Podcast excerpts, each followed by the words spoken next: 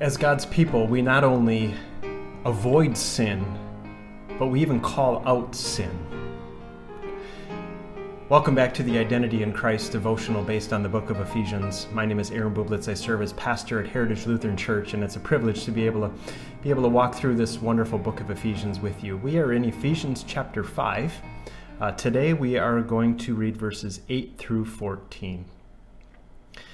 For you were once darkness, but now you are light in the Lord. Live as children of light, for the fruit of the light consists in all goodness, righteousness, and truth.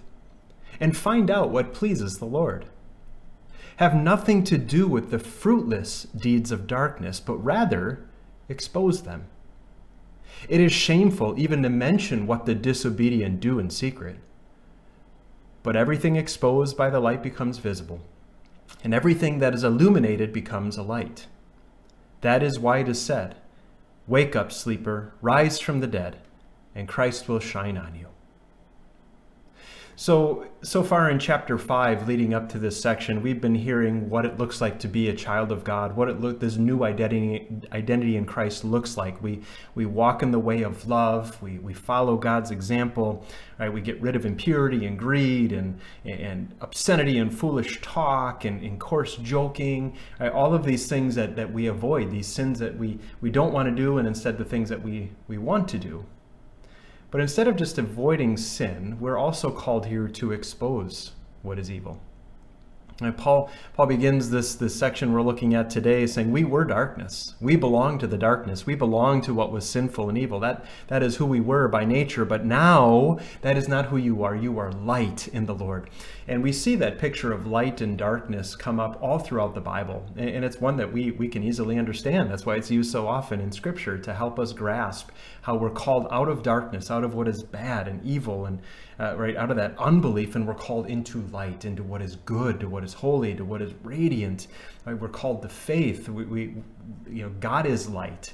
Right? Jesus is the light of the world, and so we are light too, as we are brought into Him. We are now to live as children of light, we're told. And what does that mean? Well, he says the fruit of the light is goodness and righteousness and truth. Right? These are the things that we are. These are the things that we long to be and to live and to show through our words and our actions. That is who we are. We are children of the light, right? Desiring to show that fruit of goodness and righteousness and truth. And he says, find out what pleases the Lord. Right? Continue to find out. As you're in the Word, as you're growing in your faith, you find out more. How do I live as a child of light? How do I make my faith known? How do I live and let Jesus' light be known to the people around me? Right? Continue to find that out. What pleases the Lord? Right? There's a hymn that we sing, I want to walk as a child of the light. Right? And that is what we long to do. We long to live in that light of Jesus and shine that light of Jesus to the world. And because of that, because we are light, we are children of the light, Paul writes, have nothing to do with the fruitless deeds of darkness, right? There's no fruit there. The deeds of darkness, right, our selfishness and evil and what is wicked. I go back to those things that were mentioned yesterday, the sexual immorality, the impurity, the greed. Those are all the deeds of the darkness, and there's no fruit that's born because of that. Nothing good comes from that. Have nothing to do with it. That's not who you are. He says instead of having anything to do with that, rather expose them. Expose what is evil. Expose what are the deeds of the darkness. Now, we need to do that with our own souls, with our own life, if that's the case, in the life of fellow Christians, to expose it in love for their souls. And in this world, to call evil, evil, to call wickedness, wickedness, and not be okay with that. Right? He says it's shameful even to mention what the disobedient do in secret. Right? We don't even want to say it. It's shameful to even mention it. How much more don't we want to not do it or be involved in it? He says everything exposed by the light becomes visible. Right? When the light of Christ shines, it becomes known for what it is. Everything that's illuminated becomes a light. So as the light of Christ shines onto us, it will shine through our words. It will shine through our actions. Right? That living in that light, right, that is what we're called to be. That is who we are. Right? You can't live in the darkness and live in the light at the same time. It's one or the other. Now, you can't have one foot in the dark, one foot in the light. We are in the light. And so then everything, when we're in the light, everything is illuminated as light. As we make Jesus known, as we make his light known in his peace, in his forgiveness, in his mercy, in his goodness, in his righteousness, in his truth, as we make those known in our life. And then he says, this is why it's said, wake up, sleeper, rise from the dead, and Christ will shine on you. All right, we have been called from spiritual death, from spiritual sleep, and we have that light of Christ shining on us and in us, and we want to shine through us. And so we want to call each other too to repentance. Those who are sleeping in their faith, those who are living in the deeds of darkness, that Christ can shine on them too. And then you look at the world around us. Why do we call sin, sin, and wickedness, wickedness, and evil, evil in the world around us? So that they too can wake up. See, that is not the way. Those deeds are fruitless. Those deeds only lead to death.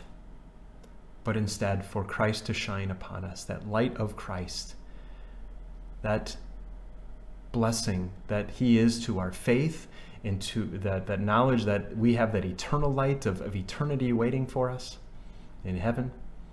We desire that Christ will continue to shine on us and shine on more people, and to do that as he shines through us and in us, so that we might make him known, living as children of light. Let's pray and ask God to help us do that.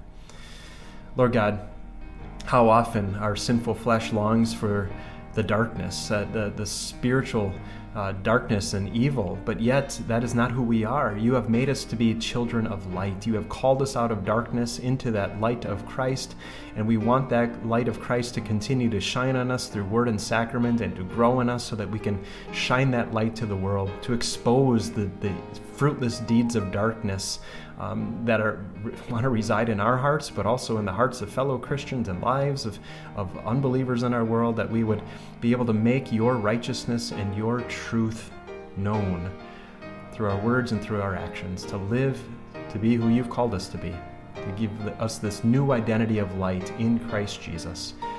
Continue to help us every day, to increase that light in us, and let that light shine through us.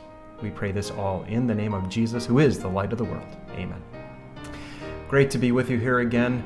I encourage you to share these resources with somebody else who needs to know this truth that is for them too. So if you're watching this video, go ahead and share this with a friend. If you're listening to this on a podcast, go ahead and share this episode or the whole playlist with them. We'd love to be able to reach more people with this wonderful message of Jesus Christ as Savior and Lord of all.